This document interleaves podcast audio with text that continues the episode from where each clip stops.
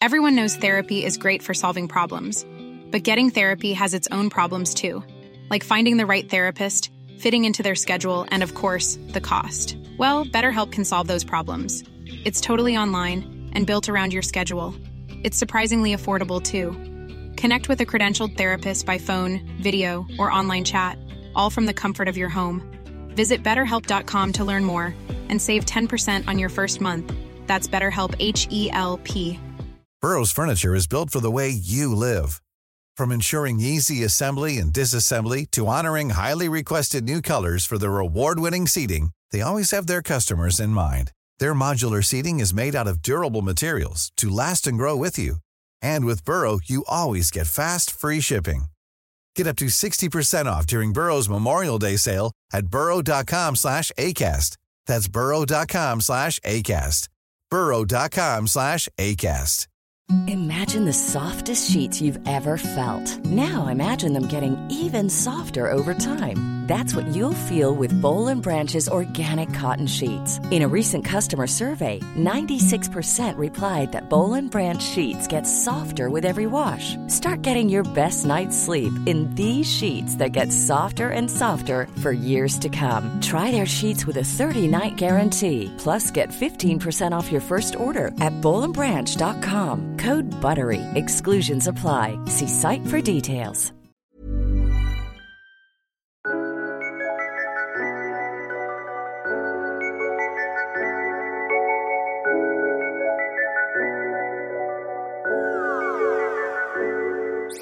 Det kan bli krig i Sverige.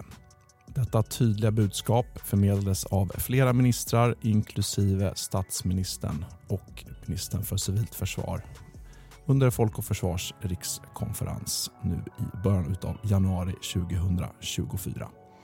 Och även den militära ledningen i form av ÖB var oerhört tydlig. Och Det är såklart att det är Ryssland som är hotet emot Sverige. Och Det är ett Ryssland som gång på gång har visat sig villigt att använda våld inklusive invasion för att få sin vilja igenom och flytta gränser i Europa. Och Sverige och som nation och som eh, befolkning behöver vara beredda på en väpnad konflikt. Och Det finns en stor, otrolig försvarsvilja där ute i stugorna. Vi har tidigare pratat bland annat med ett antal andra organisationer som håller på och eh, hjälper eh, totalförsvaret. Och en av de här organisationerna som representerar reservarna det är ju Reservofficersförbundet. Och Reservofficersförbundet stöder hela vårt försvar med en del ja, stötta våra reservofficerare och våra frivilliga reservofficerare. Så därför har jag bjudit in Jenny Harlin från förbundet Reservofficerarna som också är kanslichef. Välkommen till Maxtent Jenny. Tackar. Vad är egentligen Reservofficersförbundet för något? Det är något så udda som ett litet fackförbund för reservofficerare. Man ska komma ihåg att reservofficeren är ju anställd av Försvarsmakten som officer. Och vi företräder reservofficerare gentemot Försvarsmakten på ett ganska annorlunda sätt. Eh, för att vårt främsta syfte är att reservofficeren ska ha möjlighet att komma till Försvarsmakten. Så när vi jobbar för att reservofficeren ska få ledigt från civila arbetsgivare, ska få så bra villkor som möjligt så är syftet ett enda och det är att reservofficeren ska kunna tjänstgöra. I grund och botten så handlar det om att han eller hon måste komma in för att stärka försvarsförmågan. Det är kärnfrågan för oss. Just det, och det låter lite, lite annorlunda kanske än traditionellt fackligt arbete då? Ja, vi står ju liksom inte och, och pratar om höjda löner och, och bättre villkor utan vi vi jobbar ganska mycket mot den civila världen att få till möjlighet för reservofficeren att tjänstgöra. För att i övrigt så ska ju då reservofficeren ha samma villkor som yrkesofficeren. Och det här finns ju redan reglerat och där gör ju officersförbundet ett utmärkt jobb. Så att vi behöver inte fokusera så hemskt mycket på det utan vi vill mer att, att reservofficeren ska få möjlighet att öva, att Försvarsmakten ska kalla in oss. Eh, men också att man ska få möjlighet och rätt från civil värld att komma in och tjänstgöra. För får vi inte till det då då har vi väldigt dålig försvarsförmåga när det gäller officerssidan bland, ja, bland i alla fall reservofficerare. Ja, nej, men kriget i Ukraina tror jag, om inte annat, senast det visar ju att det behövs en otrolig mängd ja, armar och ben, alltså människor som eh, deltar i försvaret på olika sätt. Och, och Det går inte att ha alla de här människorna fast anställda över tiden utan det behövs ju vi var frivilliga och reservofficerare behövs ju helt klart för att vi ska kunna ha en bra totalförsvarsförmåga. Men jag tänkte vi ska gå in på alla de här frågorna eh, som du nämner eh, längre fram i, i podden. Och jag själv är också eh, reservofficer och medlem i reservofficersförbundet, eller förbundet reservofficerarna. Så att jag, det får väl säga då för transparensens skull. Eh, men eh, innan vi går in på alla de här frågorna så vill jag höra lite mer om eh, dig Jenny. Var är du uppväxt någonstans och hur kommer det sig att du hamnade på Eh, ja, med och arbeta med reservofficersfrågor? Det är faktiskt en ganska bra fråga för det var inte alls tanken från början. Jag är från Stockholm, från en liten del i, i Bromma kommer jag ifrån ursprungligen. Och bestämde mig ganska tidigt för att jag ville bli journalist och då blev jag det och började på Svenska Dagbladet så jag har jobbat på ganska många olika redaktioner under tiden. Fram tills att jag, jag, på, jag var på Svenska Dagbladet, jag var på Sydsvenskan, jag har varit på nyhetsbolaget TV4. Men under en period i mitt liv så var jag chefredaktör för en tidning som heter Värnpliktsnytt. Sex år jobbade jag där, utbildade värnpliktiga till journalister. Det var helt fantastiskt. Och när jag började där så hade jag en ganska fördomsfull bild av Försvarsmakten och ganska okunnig. Men efter sex års granskning av Försvarsmakten så insåg jag att det här var inte krigsmakten utan det här är den viktigaste fredsrörelse som finns. Och om inte Försvarsmakten funkar då har vi i princip inte möjlighet att försvara ett säkert och svenskt, demokratiskt Sverige. Så där väcktes min kärlek till Försvarsmakten och för mig så är det otroligt viktigt att vi har en fungerande försvarsmakt, inte bara på pappret utan i verkligheten. Sen insåg jag då att det var ju försvarsfrågor jag ville jobba med som journalist. Och det gick inte därför att då hade jag träffat en man som var högt uppsatt officer och skulle jag skriva någonting om försvarsfrågor så skulle risken uppstå att han skulle ses som någon form av läcka. Så att jag kunde inte skriva om det jag ville. Och då började jag tänka, hur ska jag göra då?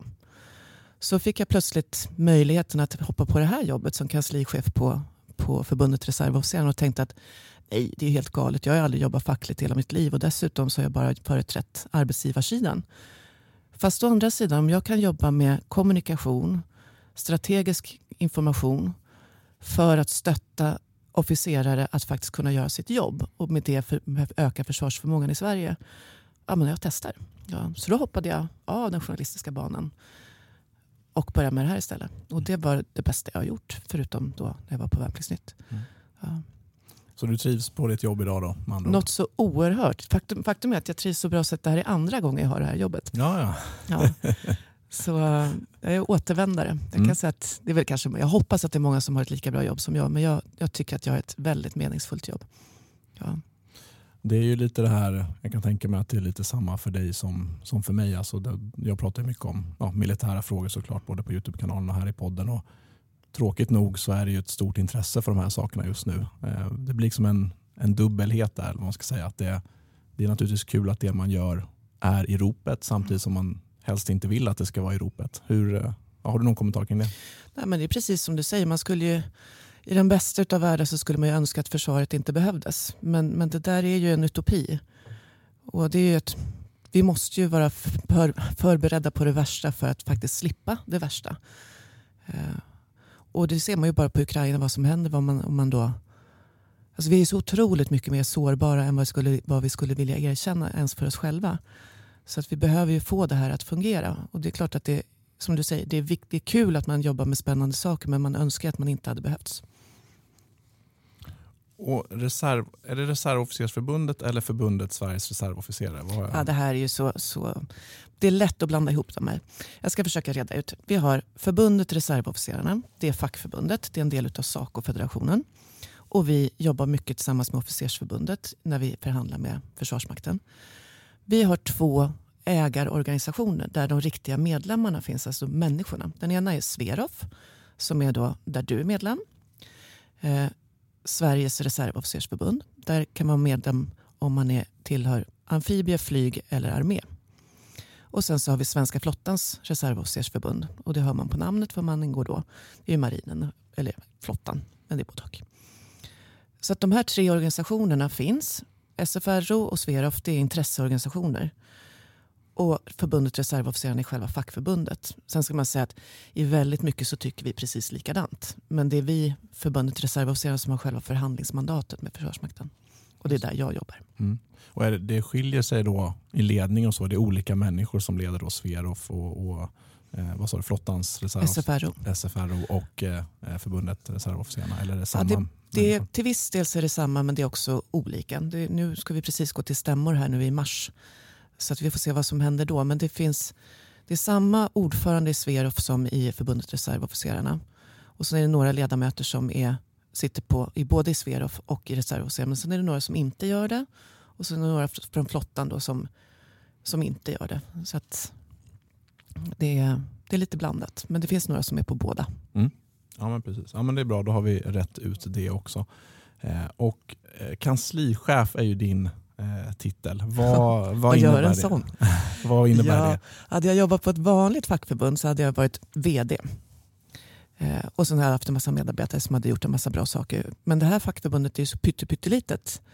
Eh, och i ärlighetens namn så har man en medlemsavgift på 400 kronor per år. Mm. Så vi har inte råd med något kansli som är jättestort. Så jag är allt i allo. Så jag är allt ifrån eh, opinionspåverkare, chefredaktör för tidningen, reporter, eh, tömmer papperskorgar, you name it. Liksom mm. Jag gör det som behövs, bara det blir gjort. Så, så idag så har jag varit och pratat med folk på försvarsdepartementet för att lyfta reservofficersfrågor. Eh, jag håller på med att planera vår tidning. Ikväll kommer jag gå på ett seminarium om reservofficerare som hålls här nu i Stockholm. Jag ska ut och träffa folk på förbanden ganska snart så jag flyger och far. Är med och upp, ja, informerar och lär människor om vårt nya kollektivavtal så det ska bli rätt. Så att inte folk får fel lön och, och så. Så att jag, är, jag känner mig lite grann som en sån här sjöstjärna med miljoner olika tentakler som är ute på massor med olika saker. Det är lite spretigt men väldigt spännande. Och hur, eh, hur många är ni på, på kansliet då? En. En person? Det är jag. Ja, sen har jag faktiskt en otroligt fantastisk styrelse eh, med folk som verkligen hjälper till. Som är, det är sjukt kompetenta människor. Reservofficerare är oftast det. Så det, är, det är jurister och det är människor från olika företag och medlemmar som räcker upp handen och vill jobba frivilligt och hjälpa till. och så, där. så att mycket, Många frivilliga, kloka, starka krafter finns det. Och det är jättehäftigt att se vad man kan skapa också av en frivillig organisation. Mm. Ja, men det, och, men vi har ju en stark tradition i Sverige att vi har en stark föreningsrörelse i massa olika delar och det gäller inte bara totalförsvaret men det, det är kul att se att, att de här ja, föreningarna och rörelsen har överlevt den strategiska timeouten och nu verkligen får, ja det finns väl en del att bita i kan jag tänka och det kommer vi in på eh, framöver här. Men jättespännande. Eh, så då är ni inte jättemånga då med andra ord som, som jobbar heltid. Nej, det är en, ja. Och du var ju inne på det, men ni finansieras då med medlemsavgifter då helt eller? Nej, vi får ett, ett anslag också från Försvarsmakten. Eh, därför att normalt sett så är det så att när man jobbar fackligt så får man göra det på betald arbetstid, det vill säga Försvarsmakten står för lönen.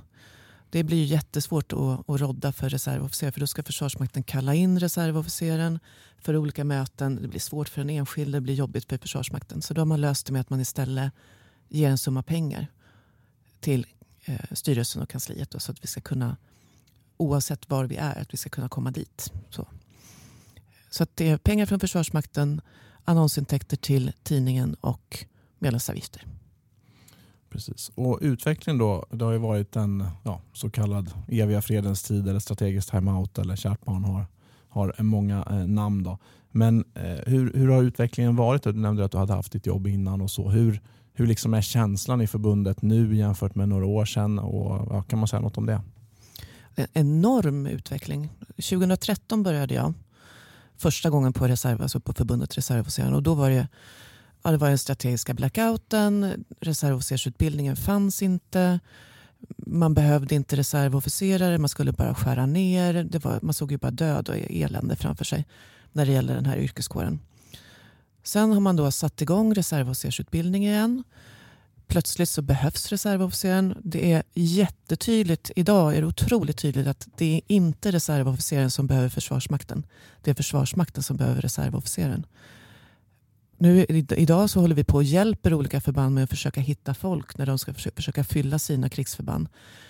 Så vi hjälper till med rekrytering, vi hjälper till med förslag på hur man kan förbättra för reservofficeren. Både gentemot politiken, gentemot näringslivet men också gentemot Försvarsmakten. upplever att Försvarsmakten har en helt annan attityd eh, mot oss som förbund men också mot reservofficerskollektivet idag än vad man hade för tio år sedan. Frågorna är naturligtvis otroligt mycket mer aktuella idag av tråkiga skäl men, men attityden från Försvarsmakten har blivit mycket bättre. Eh, nu är det liksom inte pengarna som är problemet på samma sätt som förut. Nu finns pengar men det finns inte människor. Och de människorna måste fram. För att vi kan inte ha en konstruktion där Försvarsmakten är en, ett luftslott och en papperskonstruktion. Det måste finnas en riktig människa bakom varenda rad i prio. Och det är väl där den stora utmaningen är nu. Så det är en helt annan aktivitet i det här förbundet just nu. Det går, de frågor som vi lyfter märker vi ligger helt rätt i tiden. Vi får igenom sånt som har varit viktiga för våra medlemmar. Att man ska få sin premie, att man ska få, bli, man ska få kompetensutveckling. Vi håller på att jobba med ledighetsfrågor, löneutfyllnadsfrågor. Det blir allt fler företag som fyller ut lön. Så det, det, rullar framåt. Man märker att det händer saker. Eh, och det, det är bra. Mm. Ja, absolut. Ja, men det, jag kan själv reflektera mycket kring det här. Det, är ju, eh, det känns ju nästan ibland svårt, eller alltid svårt att ens få komma in och, och tjänstgöra. Jag själv är ju ja, egenföretagare nu och har betydligt mer möjligheter att komma in och tjänstgöra än vad jag hade kanske innan jag hade heltidsfast jobb. Så. Men ändå så, eh, ja, nej men det, det, det finns ett, ett, motstånd av administrativa skäl och, och ja, lite sånt där. Så att, ja, det känns ju som att det finns väldigt mycket att göra. Men vad är egentligen då en reservofficer? Vi har ju massa olika begrepp. Vi har ju reservofficer, vi har officer, specialistofficer, vi har den här K och T, alltså kontrakt och tidvis. Kan vi reda ut de där begreppen mm. lite så vi vet vad vi pratar om? Så I grund och botten så är det så att Sverige har officerare. Vi har vissa officerare som tjänstgör dagligen. Varje dag går de till jobbet, till, till förbanden. Det är yrkesofficerare. De delar vi upp i officer eller specialistofficer. Där specialistofficeren då är, vad ska man kalla det, liksom lite mer truppnära, lite mer ja, specialiserad. specialiserad. Så, ska kunna sina grejer verkligen på djupet. Mm. Eh, och så har vi motsvarande då fast i reserven. Det vill säga reservofficeren är också officer eller specialistofficer men, och anställd av Försvarsmakten som just det. Men tjänstgör tidvis, därav ordet T, alltså förkortningen T. Så reservofficeren är då anställd av två arbetsgivare. Dels en civil arbetsgivare där man jobbar mesta delen av tiden och sen av Försvarsmakten där man kommer in när Försvarsmakten behöver. Så att en reservofficer kan man väl säga oavsett om den är specialist i reserven eller en taktiker. Ja, det är en officer som jobbar kortare perioder och som, som har ett annat civilt jobb. Men i övrigt så är det då tjänsteställningsmässigt, alltså, eh, då är det samma då mellan reserv och, och eh, ja, eh. Alltså det, man har olika befattningar, man har, man har den befattning man anställs för. Sen finns det lite olika såna krångelheter när det gäller just reservofficerare. Så en yrkesofficer har ju en anställning och sen kan man bli kommenderad till att göra olika saker, omplacerad och sådär. Liksom, mer eller mindre med sin vilja.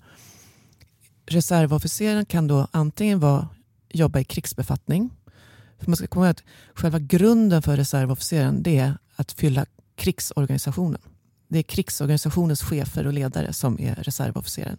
Men vad, är, vad är krigsorganisationen för någonting? krigsorganisationen. Mm.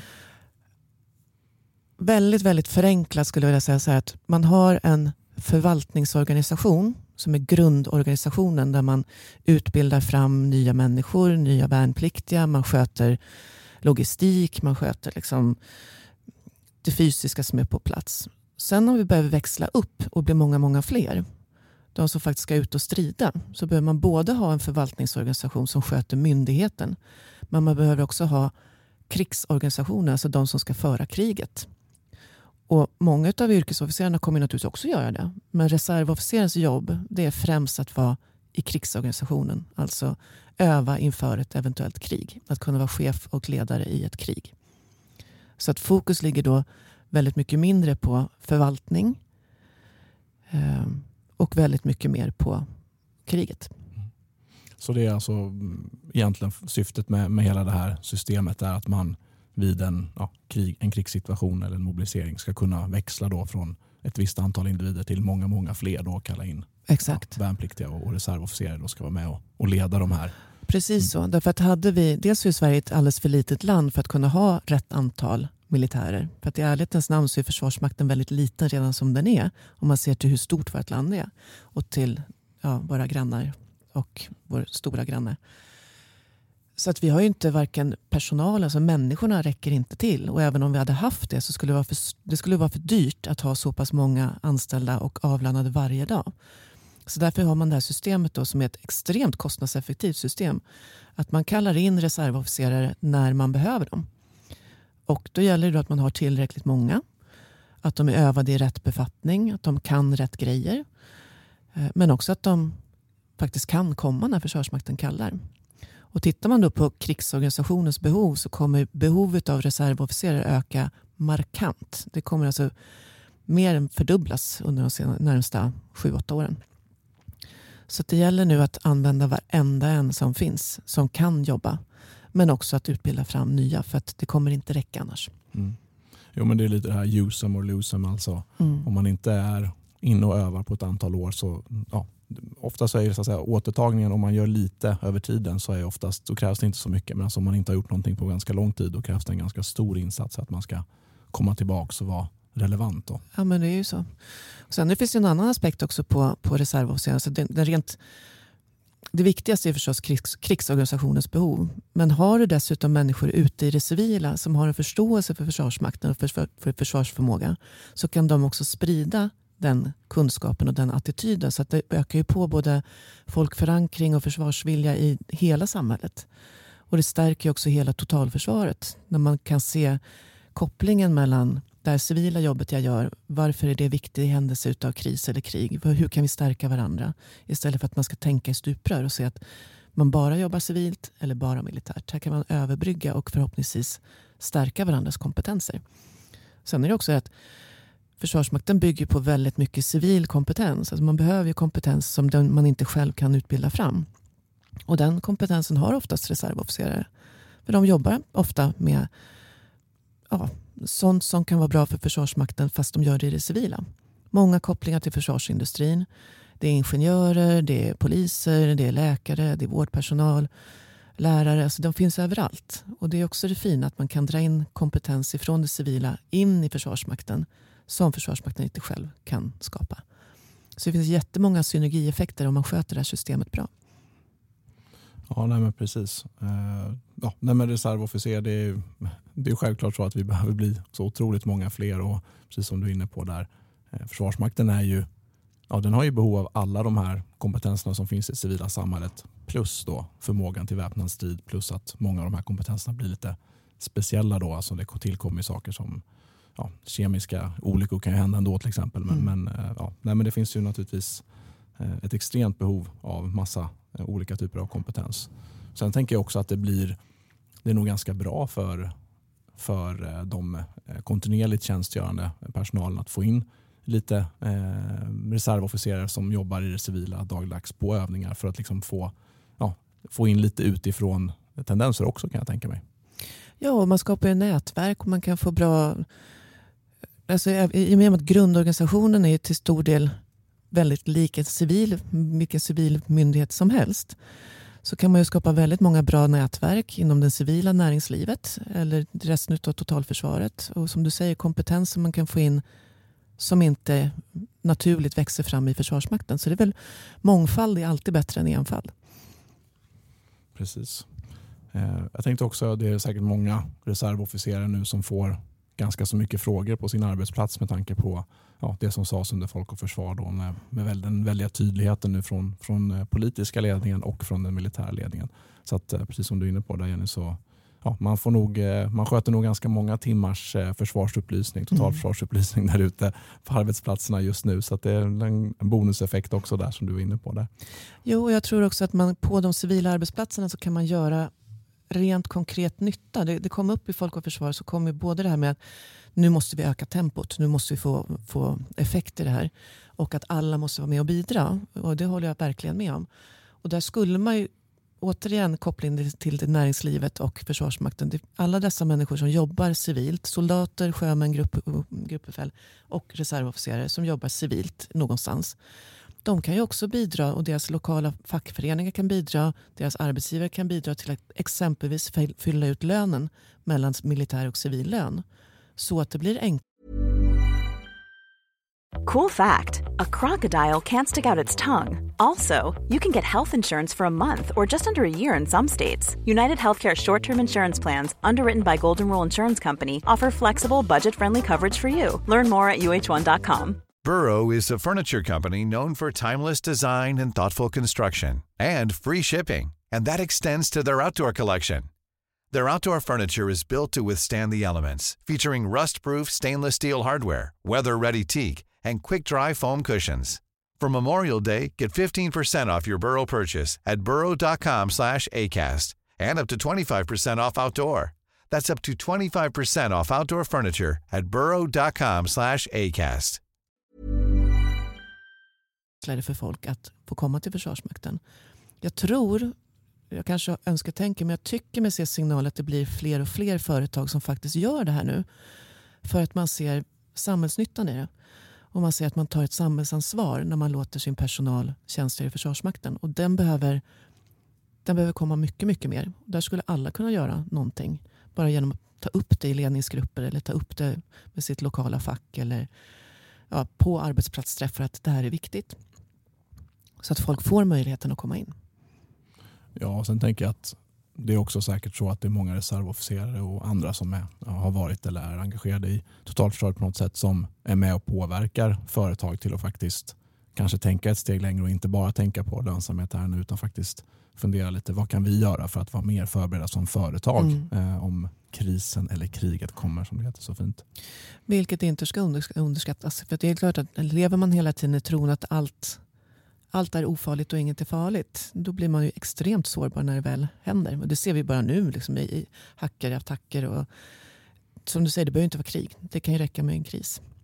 Ja, och på, på den här podden så är det okej att, att tala klarspråk. Jag har väl sagt det att jag eh, brukar jämföra det med eh, om, om motståndaren då, Ryssland tycker att de är i krig med oss så kan vi tycka vad vi vill. Mm. Och, och, i rysk ja, doktrin så är ju väpnade konflikten är ju bara en del på en skala. Det finns liksom ingen tydlig liksom att det är ena eller andra utan de ja, hackerattacker med mera får man ju sätta i sitt eh, sammanhang. Men det, det, behöver vi inte gå in på eh, mer just nu. Eh, jag tänkte kolla lite mer. Vad innebär det då att vara reservofficer? Du var inne på det, man är anställd, man har en anställning, en tillsvidareanställning men utan att man är inne och jobbar egentligen först det planeras. Hur, hur ser liksom det lite mer konkreta ut när man är reservofficer? Det konkreta är att man tillhör ett förband eh, där man har en befattning som officer. Och sen förhoppningsvis så är man då på ett bra förband som sköter sina reservofficerare på ett bra sätt. Det är tyvärr inte alla som gör, men om vi nu utgår från att det är ett bra förband så finns det då en reservofficershandläggare motsvarande och en krigsförbandschef som håller kontinuerlig kontakt med dig kollar hur, vad gör du nu för tiden, när kan du tänka dig komma in, vi gör en tjänstgöringsplan, behöver du någon form av kompetensutveckling för den befattning du har, när du ska öva eller ska du gå mot någon annan befattning, alltså har du bytt civilt jobb, ja, men då kanske du ska byta befattning för det kanske är bättre. Oj då, nu har du fått en krigsbefattning i ditt civila jobb som gör att du inte kan vara reservofficer just nu. Hur ska vi tänka på det här? Alltså att man, man har en löpande utveckling av dig som, som professionell helt enkelt, av dig som officer.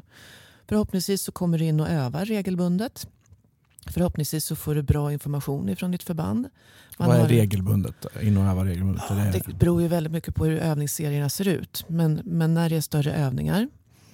Eh, du kanske behöver kompetensutveckling i något annat. Eller om du ska gå mot någon annan befattning. Det kanske är någon kurs du behöver gå på.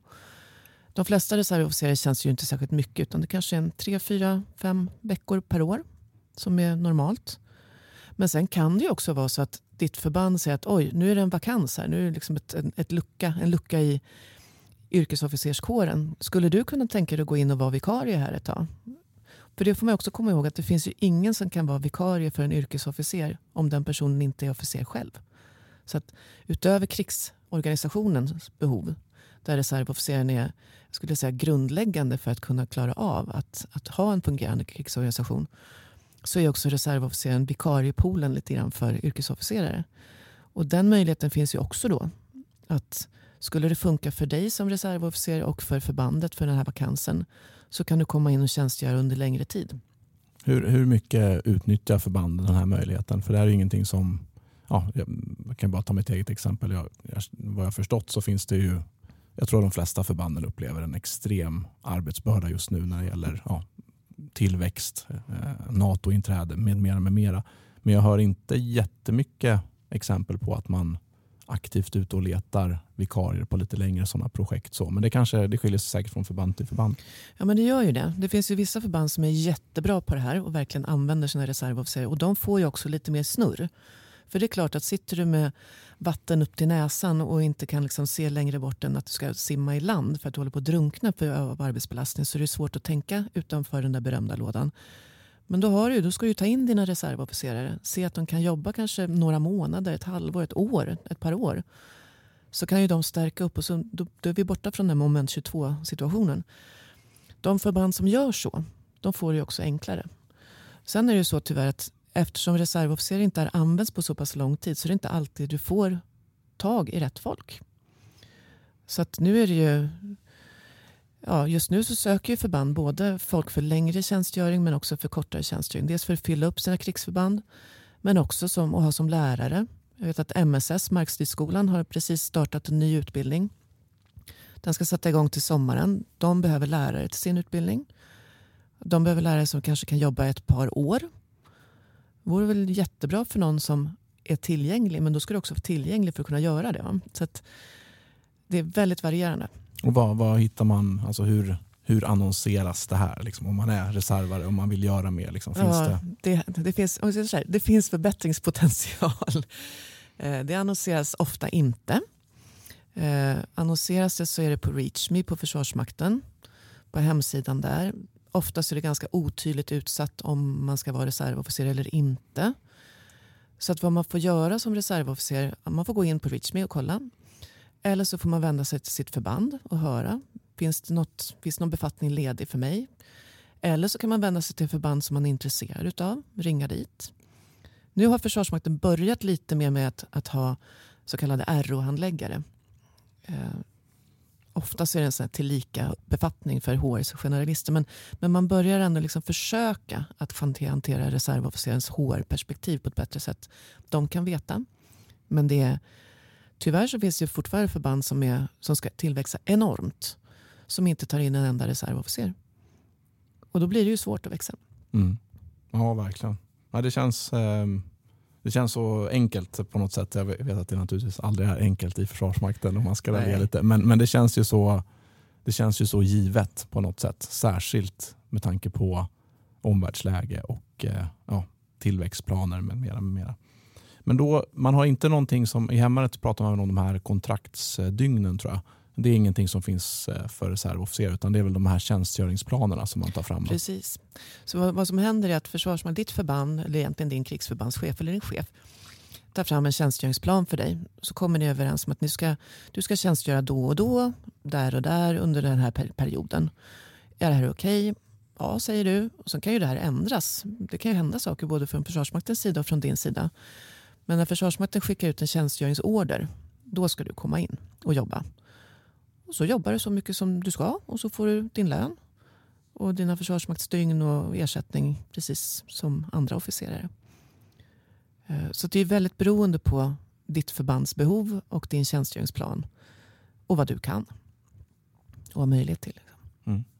Och där kanske, I det där så kanske det är pudelns kärna. Det, det låter väldigt flexibelt men då då måste ju också det, det, finns liksom kanske ingen manual exakt utan man måste titta på varje enskild reservofficer vad man kan hjälpa till med och vad det finns för behov förstås. Då. Ja, dels måste ju förbanden ha koll på vad är det för behov de har över tid. Mm. Vad har de för personal? Vilken kompetens har den här personalen? Och den, den läxan behöver flera göra. Och sen måste man förstås budgetera, avdela pengar för att faktiskt öva sina reservofficerare. Och inte bara kanske under stora övningar utan se men vad behöver just du för kompetensutveckling för att kunna bli användbar i högre grad? Så att man får nog tänka lite längre än bara innevarande år. Så man får lägga upp planer ordentligt både för individerna, för verksamheten och för, för budgeten. Just det. Just det. Och, eh, om man inte vet vad man ska vända sig, man är eh, reservofficer, vad, vad, vad, vänder man sig då? Då vänder man sig till sin närmsta chef. Men om man inte vet vem närmsta chef är, vad gör man då?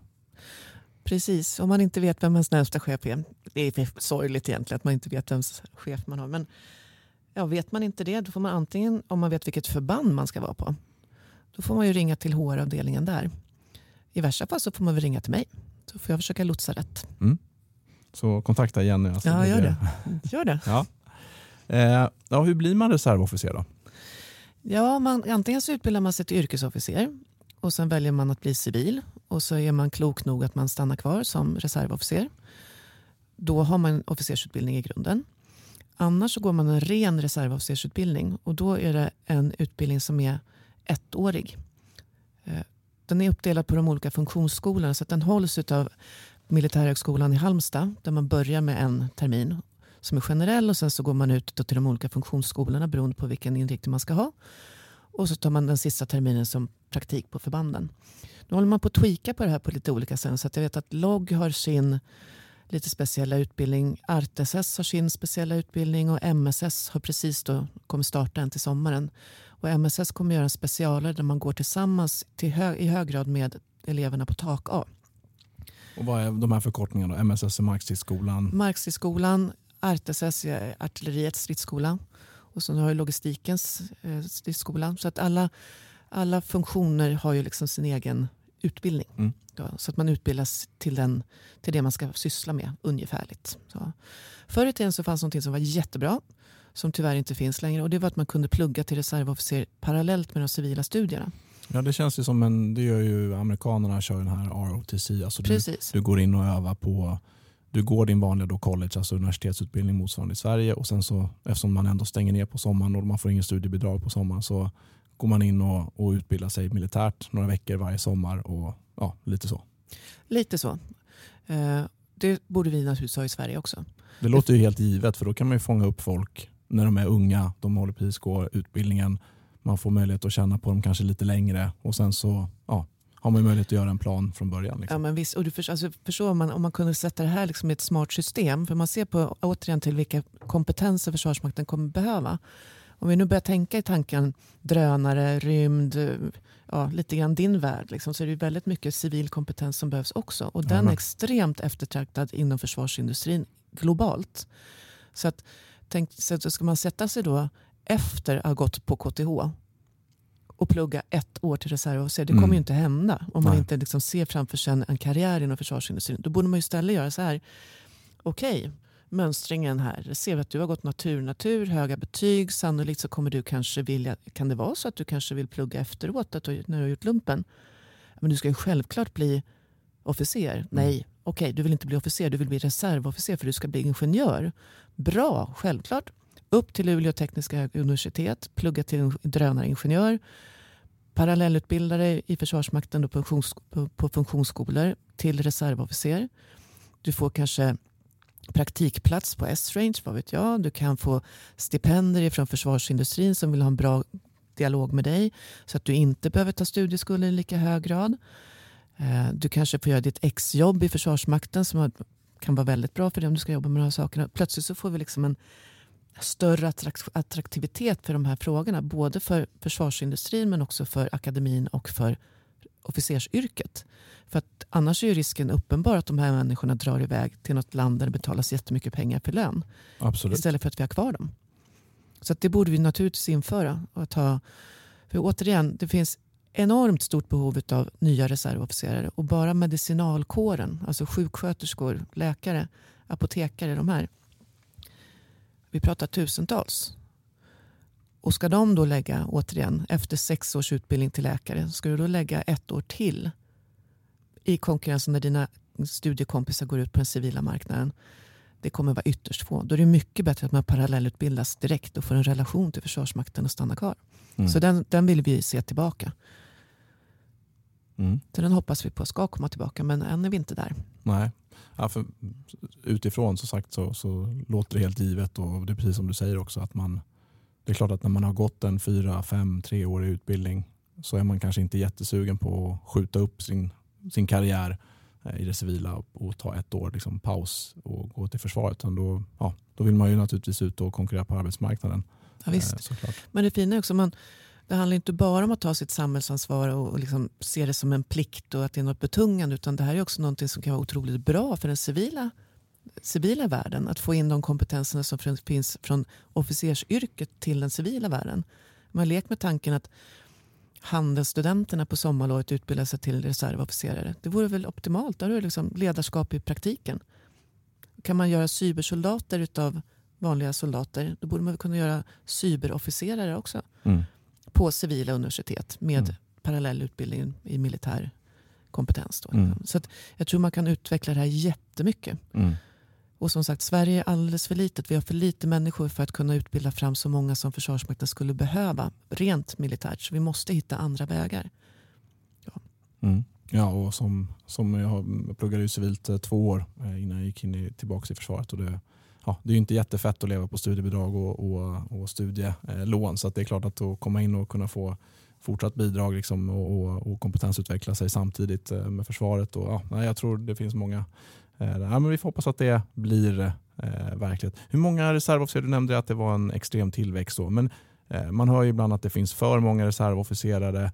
Eh, Men då är det riktat en åldrande kår kan jag tänka mig. Hur många finns det? Vart är vi på väg? Lite så Mm. siffror. Det var kul att ha. Siffror. Siffrorna är att just nu så finns det 7086 reservofficerare anställda. Och som du säger, det är en åldrande kår. Genomsnittsåldern är 53,24 år. Då är det right. snittåldern.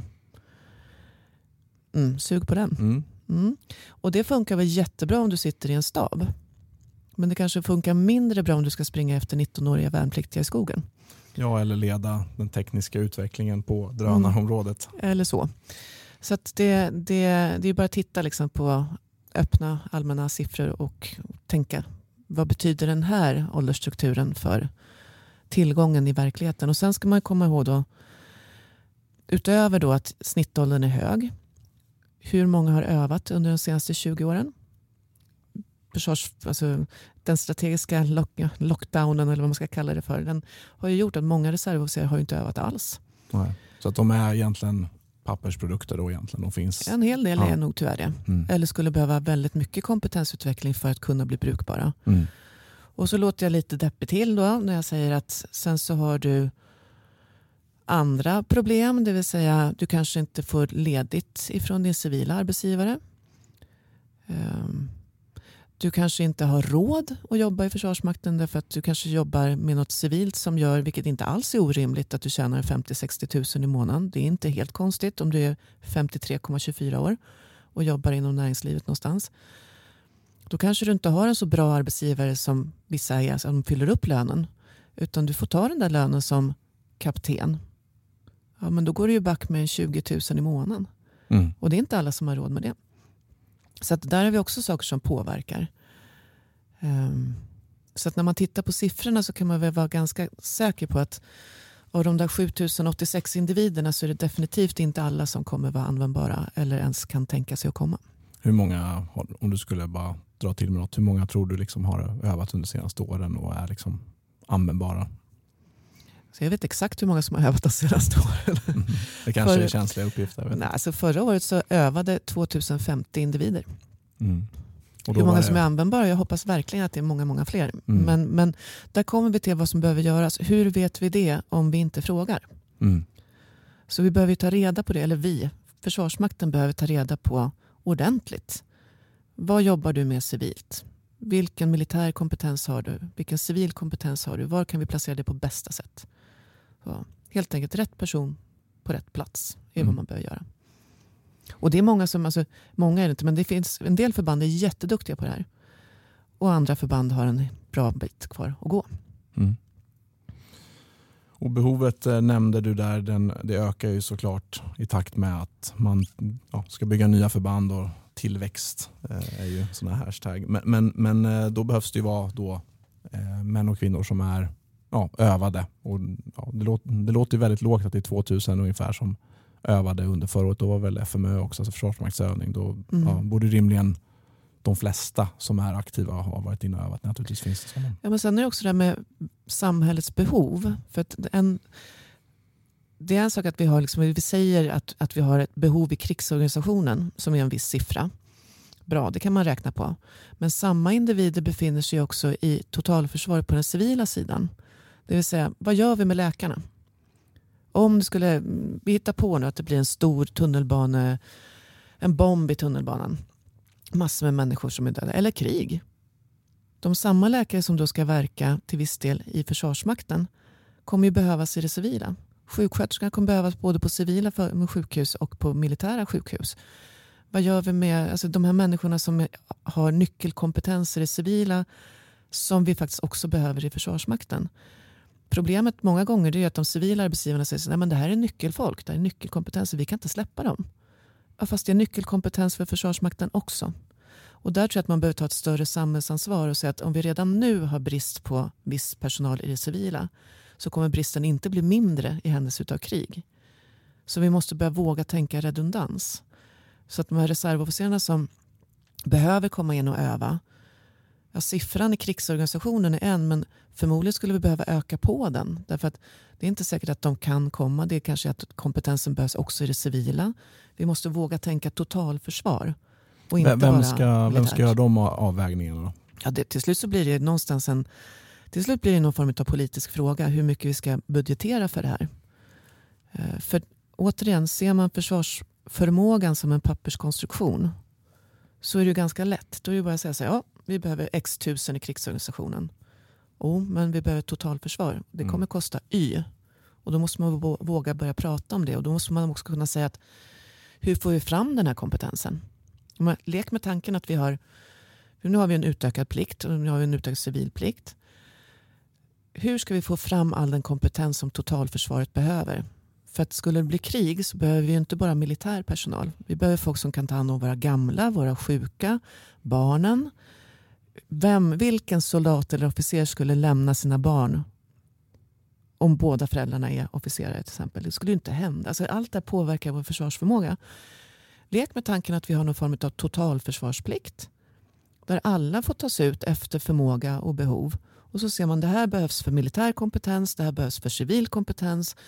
Sverige skulle väl inte må jättedåligt att ha x antal nya undersköterskor som kan stötta i äldrevården i civil värld och som kan stötta i händelse av kris eller krig. Första instegsjobb på arbetsmarknaden för många. Ja, ja, det blir väl dyrt. För att man behöver använda skattepengar för, utbetal- för att lära upp folk. Å andra sidan så behöver vi kompetenserna både i det civila och i det militära. Så jag tror man måste börja tänka lite bredare när det gäller kompetensförsörjning. Mm. Ja, ju... För folket räcker inte till. Nej, nej men precis. Det behövs ju armar och, och, och ben. Eh, alltså mycket folk. Det hade ju försvarsutbildarna eh, på podden och vi pratade just det att den av det benet som accelererar mest hos dem är det civila. För ja, länsstyrelser, kommuner och eh, andra statliga myndigheter har ju börjat inse det här. Att de behöver ju också krigsbasera människor. Mm. Och Då kan det bli den här dragkampen, eh, dragkampen mellan eh, ja, Försvarsmakten och dem. Och eh, även det att man måste inventera, som du är inne på också, här, vad har vi för kompetenser? För det, ofta så finns det ju en lösning om man vågar titta lite utanför boxen och, och hitta individer och, och kanske till och med kontakta individer direkt. Vi skulle vilja att du eh, tar den här positionen för vi tror att du är en bra match för det. Men det, det kostar energi och det kostar att man vågar ta lite ansvar som eh, ministern för civilförsvar var inne på. Liksom. Sitt inte och vänta på order uppifrån utan ta initiativ. Så att, eh, ja, jag tror det är mycket som Eh, eller jag vet att det är mycket som behöver eh, funderas på kring det här, eh, hela området.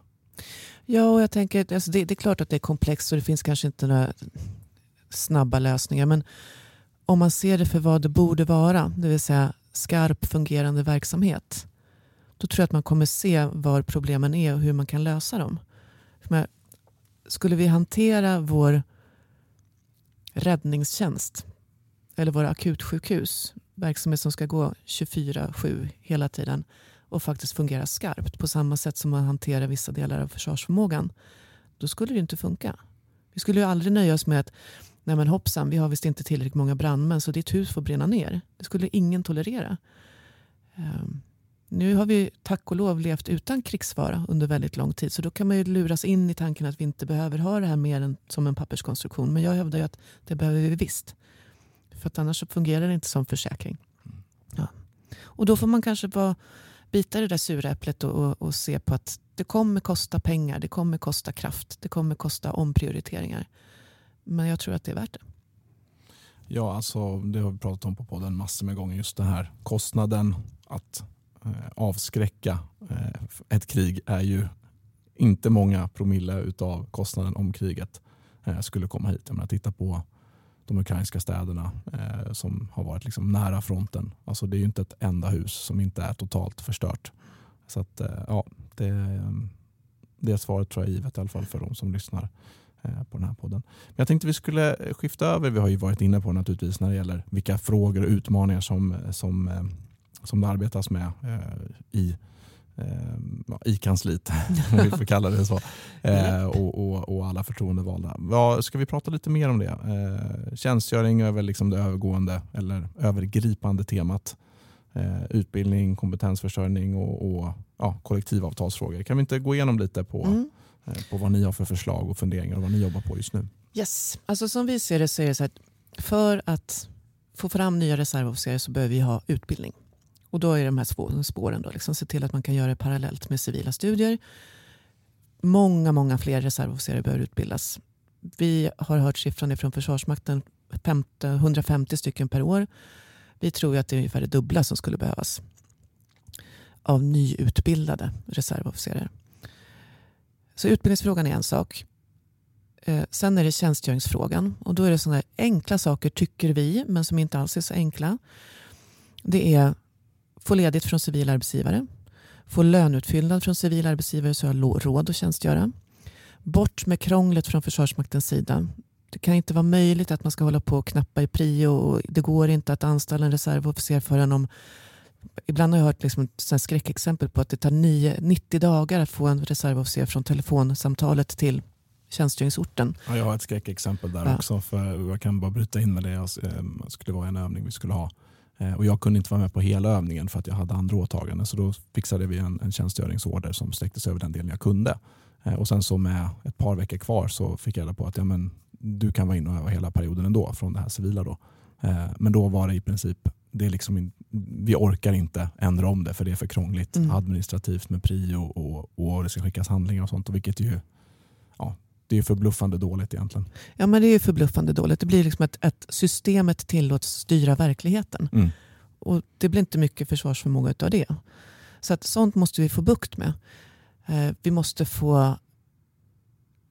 Ja, det finns något som heter 3-8-regeln. Och det är i princip att en reservofficer får inte jobba mer än tre år på en åttaårsperiod som reservofficer.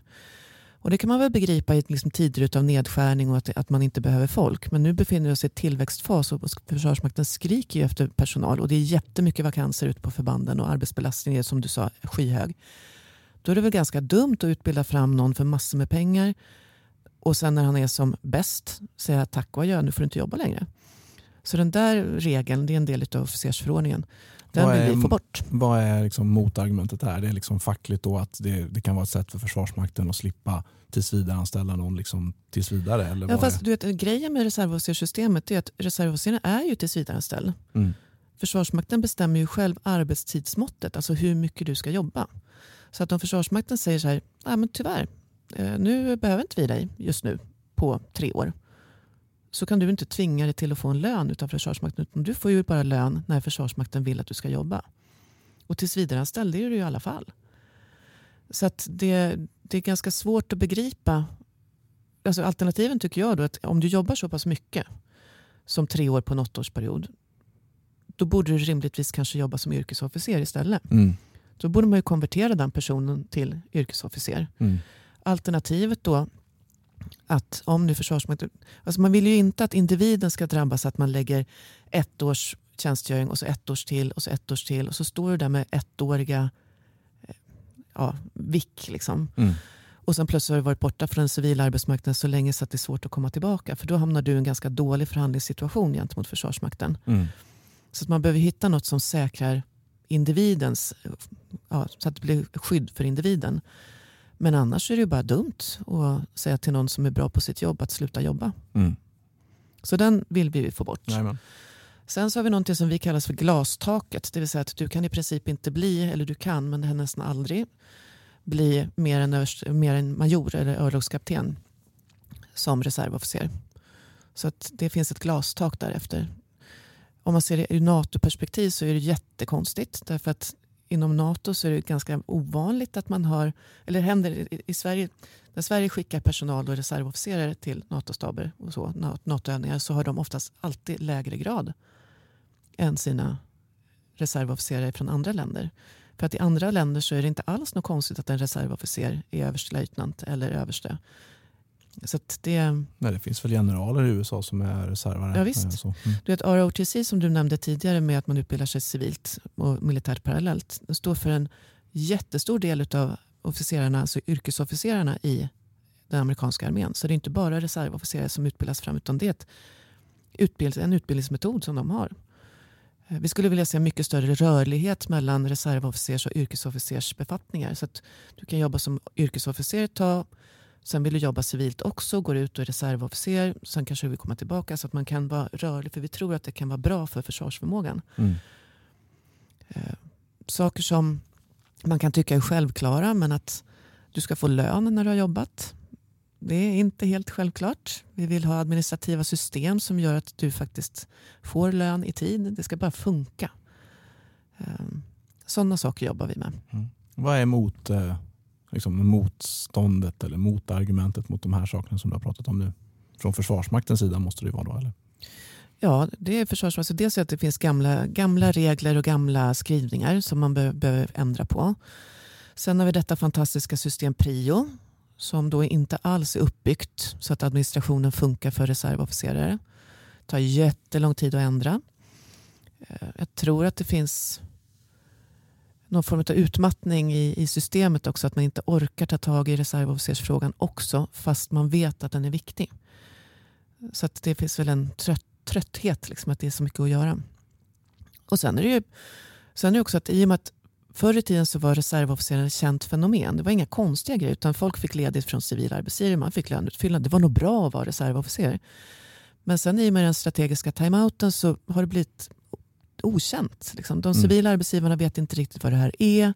Vet inte hur man ska hantera det. Försvarsmakten har inte heller vetat hur man ska hantera det. Och nu ska det byggas upp igen. Så det blir på något sätt som att uppfinna hjulet på nytt. Och då blir det krångligt. Och det behöver vi hjälpas åt med att uppfinna igen. Eller återuppväcka. Man behöver inte upp, uppfinna saker som funkar. Ja. Vad säger Försvarsmakten då? Alltså det låter ju ganska klokt allt det här och det ger liksom ökad totalförsvarsförmåga eh, på, ja, för en billig peng. Vad, vad, är, vad säger Försvarsmakten? Och, Nej, men alltså, de, de företrädare i Försvarsmakten som vi pratar med har ju i princip samsyn med oss. Alltså det, vi tycker ju väldigt mycket väldigt lika. Vi ser behovet båda två. Vi ser vad som behöver göras. Ehm, och de förslag som vi kommer med de faller oftast i väldigt god jord. Så att jag upplever att det finns en helt annan attityd från Försvarsmakten idag än för tio år sedan. Därför de ser verkligen att de behöver få till det här. Men det går ju så långsamt. Och vi behöver liksom få upp tempot. Mm. Det är det. vad säger politikerna? Jag tror inte det finns en enda politiker som inte tycker om reservofficerssystemet. För det är som jag sa, det är kostnadseffektivt, folkförankring, försvarsvilja. Jag har kollat med varenda politiskt parti i, i försvarsutskottet och alla gillar ju reservofficerare. Alla ser behovet. Alla ser att man behöver få det här att funka. Vi hade bara för några år sedan så hade vi ett enigt, och det har vi fortfarande tror jag, försvarsutskott som säger att liksom, vi måste göra det möjligt för reservofficerare att tjänstgöra. Se till att de får ledigt ifrån civila arbetsgivare och så vidare. Det börjar finnas ett, ett ska säga, mer aktivt intresse också från politiken nu i och med att man verkligen ser behovet av en stärkt försvarsförmåga som man kanske inte alltid såg för tio år sedan.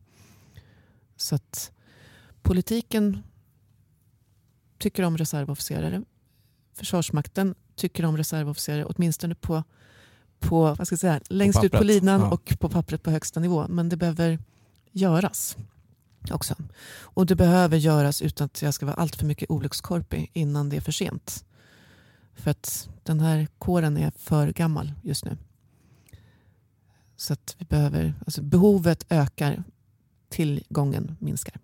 Mm. Så att någonting behöver göras nu. Mm.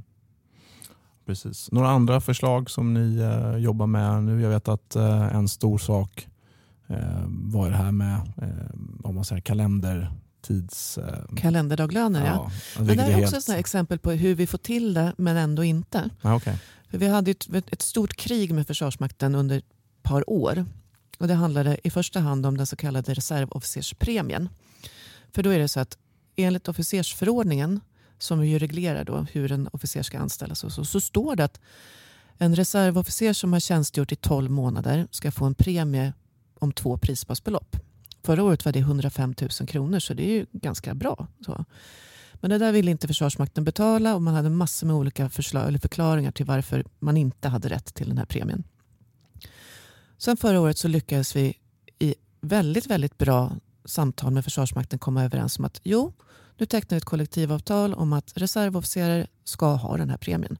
Oavsett om de har varit tidigare yrkesofficerare eller vad de har tjänstgjort som eller så. Men nu ska reservofficeren få sin premie. Och det funkade jättebra. Det har varit lite strul men på det stora hela så, så får nu reservofficerare de pengar de ska ha. Då kom vi också överens om att den så kallade kalenderdaglönen skulle bort. Och kalenderdaglön det är egentligen att för att få en månadslön så måste du jobba 30 dagar. Du får alltså en trettiondel av din lön per arbetad dag. Och så jobbar ju förstås inga andra människor. De får ju betalt även om de inte jobbar på helgerna. Men så skulle reservofficeren få pengar. Så i praktiken skulle då reservofficeren få en redan dålig militär lön och så 70 procent av den. Mm. ungefär. Det var inte så populärt. Nej, det är väldigt svårt att förklara pedagogiskt. Ja. Särskilt när tanken är att man ska in och jobba tillfälligt och inte månader i sträck alla gånger. Så, så då, ja, men då kom vi överens om att det här, det här ska bort. Det är självklart att reservofficeren ska få motsvarande, ja, du får ledigt på helgerna. Så vi är överens om detta. Men då måste man ju ändra i systemprio. Och det har man inte gjort. Så reservofficerarna får fortfarande då kalenderdaglönen i strid mot gällande kollektivavtal därför att systemet inte är ordnat. Och man ska visserligen få pengarna retroaktivt, men när är det då? Mm. No. Och du hade ju kunnat ta de där pengarna på ett sparkonto med lite ränta mm. nu. Eller använt upp dem. Mm. Ja, självklart. Så, så att det är det här liksom, hur systemen styr. Även när det finns en god vilja från Försvarsmakten så blir det fel ändå. Mm. Sådana grejer jobbar vi också jättemycket med. Mm. Och det kan vi dels göra genom dialog men till slut så får man ju påkalla förhandling och säga att nu räcker det. Nu får ni börja betala eller ändra i systemen. För att det är inte okej okay att man... Ja, men, återigen, vilket annat företag hade sagt så här du Max, du har jobbat skitbra men du kommer inte få någon lön för vi har lite fel på våra system. Eller du får bara två tredjedelar av din lön då hade de inte haft så många Max-anställda kvar efter ett tag. Nej, det är ju, eh, ja, det är ju typiskt Försvarsmakten. Det finns naturligtvis eh, saker som drabbar alla företag. Men, nej, men eh, lönen är ju en sån här, det är ju verkligen lägsta nivån. Det måste ju bara funka och mm. komma i tid såklart. Ja, mm. så det finns förbättringspotential och, och med det här sagt så är det liksom att det vi tycker att det vi jobbar med är ofta sånt som vi inte hade behövt jobba med. Därför att vi anser att det här är sånt som arbetsgivaren borde mm. vilja ha. Och det, det vill arbetsgivaren ha. Det är hygienfaktorer. Ja. Och vi ser samma sak och Försvarsmakten säger sig vilja samma sak. Ja men bra, då gör vi det också. Så vi, eh, vi har en mycket bättre relation med Försvarsmakten idag än vad vi hade förut. De allra flesta problemen är lösta, åtminstone på papper. Nu ska det bara funka i praktiken också. Så. Mm. Och återigen, varför gör vi det här? Reservofficeren behöver inte Försvarsmakten. Man kan när som helst säga så här, men då går jag tillbaka till mitt civila jobb. Det är Försvarsmakten, vår försvarsförmåga, som behöver reservofficeren och därför måste vi få det att funka. Mm. Ja, nej, men, eh, helt enig och som sagt jag känner igen eh, allt det du eh, pratar om. Jag har inte kommit upp i det här glastaket bara, jag fick inte plats på majorskursen. nej, men det, är också, det, var, det har vi inte tagit upp, men den, den majorskursen för reservofficerare den genomförs ju där konkurrerar man ju med fast anställd militär specialistpersonal, till exempel som meteorologer, tekniker och så. Mm. Eh, så att då finns det inte så mycket platser för reservare. För att ja, det, är det, är därför vi är där och bevakar ja. och ser till att, liksom att reservofficerare med rätt kompetenser som liksom blir föreslagna ska inte skjutsas undan av till exempel civil personal eller, eller yrkesofficerare. Utan det här är faktiskt riktat i första hand mot reservofficerare. Mm. Men det där är en sån grej som vi kollar. Just för att säkerställa att ingen blir förbigången mm. bara för att man är reservofficer. Det, det här är ju den enda befordringsutbildning, om man nu ska kalla det det, som finns för reservofficerare. Mm. Och där borde man naturligtvis öppna upp så att man kunde öppna även för fler, alltså för hop 1 och hop 12. Så att man, kan, man kanske inte ens behöver gå hela utan delar, så, men åtminstone göra det möjligt för dem få reservofficerare som vill fortsätta. För det, det är inte så att det står tusentals reservofficerare på kö och vill jobba. Utan det, man behöver nog ta hand om varenda en som vill. Mm. Ja men precis. Nej men det är ju, eh, det finns många, många frågor att eh, ja. arbeta med men eh, ja, det, det, känns helt givet att vi behöver ha en stor mängd, ja, ska vi kalla det frivilliga och reservofficerare är ju en, en del av det. Och, ja, men det är kul att det är mycket på gång i alla fall får vi säga och förhoppningsvis så är ju det medvind i de här frågorna i alla fall så vi får hoppas att, att sådana här hygienfaktorer kan lösas så vi kan liksom som land lyfta blicken lite och se framåt. För det är precis som du säger, jag tror att det finns en extremt stor nytta av att eh, bygga ut det här systemet så att det funkar så som, ja, men så som det är tänkt egentligen. Ja. Och bygger man det väl så vill jag påstå att det kan verkligen bidra till det civila samhället också. För mycket av det som man då gör militärt kan man bidra med i sina civila yrken. Allt ifrån säkerhetstänk, ledarskap till traumakirurgi. Ja, nu tyvärr så påverkas det, liksom, det är väl mest på de civila sjukhusen som det finns traumakirurgi tyvärr av beklagliga skäl.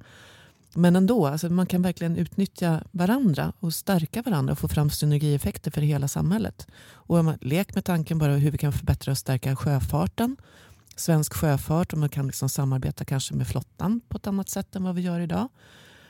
Jag hörde nu under Folk och Försvar att det finns bara 100 svenskflaggade fartyg i Sverige. Oj, ja. mm. Och vad man skulle kunna stärka varandra med kompetensutveckling och, och också hur man skulle kunna använda reservofficerare i den civila delen av försvaret om man nu inte kan eller vill jobba i det militära.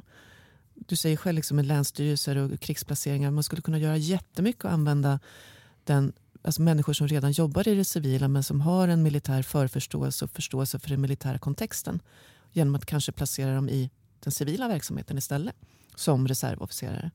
Så att man, att man synkar ihop den militära och den civila kompetensen i en högre grad. Det tror jag skulle vara väldigt stärkande för hela samhället. Mm. Ja men Absolut. Alltså, det är klart att om man i den civila världen får in människor som kan den militära världen så kommer det underlätta Eh, den här militär-civila samverkan som naturligtvis kommer vara jätteviktig eh, om det blir en kris eller, eller krig eller vad vi ska kalla det. Ja, ja det behöver ju liksom inte ens vara så farligt. Jag tänker bara jag tänker alla de gånger som militär kompetens har varit till nytta. Mm. Alltså allt ifrån eldsvådor till leta människor till, till eh, stabsarbete under, under pandemier till logistikfrågor. Alltså det finns massor med grejer där vi skulle kunna stärka varandra i högre omfattning än vad vi gör. Och, och med det också tror jag att man kan få en jag ska kalla det för liksom att om människor börjar ta hand om samhället i högre grad och se sin egen roll i samhällsnyttan så tror jag också att vi kan få ett mer ett bättre samhällskontrakt. Att, att man ser att man är inte bara me, myself and I utan vi har också ett ansvar för varandra och för hela samhället. För mm. Det är det som jag tycker att Försvarsmakten, så själva kärnverksamheten i Försvarsmakten är ju att den väpnade striden faktiskt för försvara oss. Det vill säga oss, vi, vårt sätt att leva.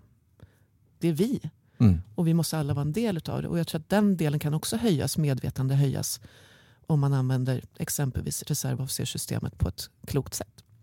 Så det, det finns jättemånga eh, fördelar som kanske inte alltid syns i kronor men som kan vara ovärderliga. Mm. Ja, nej, men samhället är ju, alltså, det går inte att lagstadga och reglera saker och ting liksom uppifrån utan det måste ju komma eh, underifrån också om det ska bli eh, bra. Eh, för det är väldigt, väldigt svårt att bara styra uppifrån, det behöver komma liksom underifrån mm. också. En annan fråga vi har glömt att gå in på eh, Jenny som jag har glömt att fråga dig om? Nej, alltså jag tänker, min uppmaning till, är väl till alla eventuella reservofficerare som tittar på det här eller lyssnar på det här det är att faktiskt fråga sig själv, kan jag bidra? Och om man märker att man vill och kan att ta kontakt med Försvarsmakten och eller mig eh, för att se vad man kan göra. För att återigen, det är ett jättestort behov där ute. Jag vet att det finns jättemånga som vill bidra. Vi behöver bara få det att bli möjligt också. Och bidra, det behöver inte bara vara militärt. Man kan också bidra Exempelvis med att prata med sin civila arbetsgivare, försöka göra villkoren bättre för de reservofficerare som kan tjänstgöra. Det finns många sätt som man kan vara med och göra det här lite bättre. Så fråga sig själv, hur kan jag bidra? Och sen faktiskt också göra det. Ja. Så blir jag glad. Ja, och då blir jag också glad för det är mycket av det du pratar om där Jenny är ju i princip temat för den här podden och Youtube-kanalen. Det handlar ju om att bidra och eh, både till, till samhället och till sig själv genom att göra sig själv bättre så ser man ju till att stärka samhället också. Och om man vill bli eh, reservofficer, om man vill hitta lite mer information om de här utbildningarna, var går man in då Jenny? Då går man in på Försvarsmaktens hemsida. Man kan också med fördel vända sig till sverof.se. Sverof är då eh, förbundet Sveriges reservofficerare, intresseorganisation. De har jättemycket information om hur man blir reservofficer, vad som gäller. Eh, så gå in där. Och är ni inte medlemmar redan i Sverof eller SFRO, bli det. Var med och stötta reservofficersrörelsen. Vill ni ha mer information om vad som gäller för reservofficerare, gå in på www.reservofficerarna.se. Ja men kanon och Maxtent Podcast är också helt beroende av er eh, lyssnares och tittares hjälp.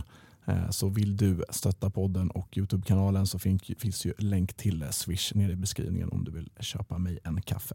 Och där finns också en länk om du vill bli månadsgivare och bland annat få möjlighet att ställa frågor till de kommande poddintervjugästerna så som eh, Jenny har varit här idag.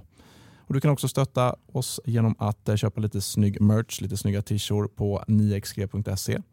Och har du inte möjlighet att hjälpa till ekonomiskt så gör mig en tjänst och gilla videon om du tittar på Youtube och lyssnar du på Spotify eller Apple Podcast så hoppa in och ge podden ett betyg. Och när du har gett de här fem stjärnorna i betyg så skriv gärna kommentarer nere i kommentarsfältet. För frihet är inte gratis. Som det heter på engelska, freedom is not free. Som medborgare så har vi inte bara rättigheter, vi har också skyldigheter. Ett svenskt pass är inte bara ett resedokument. Och alla har ju sett bilder från eh, Rysslands invasion av Ukraina med sönderbombade sjukhus, städer och massvis med mördade och döda civila. Så vi måste vara redo. Så vill du ha fred, förbered dig för krig och ställ dig frågan, precis som ÖB ställde oss under Folk och Försvar. Vad gör du om kriget kommer? Och idag så har du som inte redan är engagerad i vårt gemensamma totalförsvar fått lite information om hur du kan bidra som reservofficer och lite tips. Så gå ut där, precis som Jenny sa, ta initiativet och agera. Och avslutningsvis så går ju våra tankar till alla de som redan engagerat sig och som ser till att vi kan sova tryggt om natten i våra hem och leva våra liv precis så som vi själva valt att leva. All försvarsmaktspersonal, polis, räddningstjänst, tull, kustbevakning, ja alla våra blåljusmyndigheter och ett särskilt tack till dig som engagerar dig som frivillig i totalförsvaret. Jag Max, jag finns under alla sociala medier, snabel Max Willman. Jenny och reservofficerarna finns under att snabla då reservofficeren.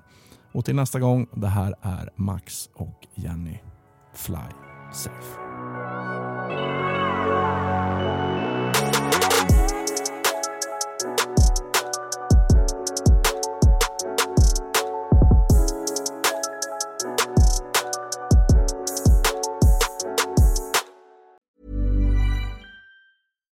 Deserves the best, and there's no better place to shop for Mother's Day than Whole Foods Market. They're your destination for unbeatable savings, from premium gifts to show-stopping flowers and irresistible desserts. Start by saving 33% with Prime on all body care and candles. Then get a 15-stem bunch of tulips for just $9.99 each with Prime. Round out Mom's menu with festive rosé, irresistible berry chantilly cake, and more special treats. Come celebrate Mother's Day at Whole Foods Market. Imagine the softest sheets you've ever felt. Now imagine them getting even softer over time. That's what you'll feel with Bowl and Branch's organic cotton sheets. In a recent customer survey, 96% replied that Bowl and Branch sheets get softer with every wash. Start getting your best night's sleep in these sheets that get softer and softer for years to come. Try their sheets with a 30-night guarantee. Plus, get 15% off your first order at bowlandbranch.com. Code BUTTERY. Exclusions apply. See site for details. Planning for your next trip? Elevate your travel style with Quince. Quince has all the jet setting essentials you'll want for your next getaway, like European linen, premium luggage options, buttery soft Italian leather bags, and so much more. And is all priced at 50 to 80% less than similar brands. Plus, Quince only works with factories that use safe and ethical manufacturing practices. Pack your bags with high-quality essentials you'll be wearing for vacations to come with Quince. Go to quince.com slash pack for free shipping and 365-day returns.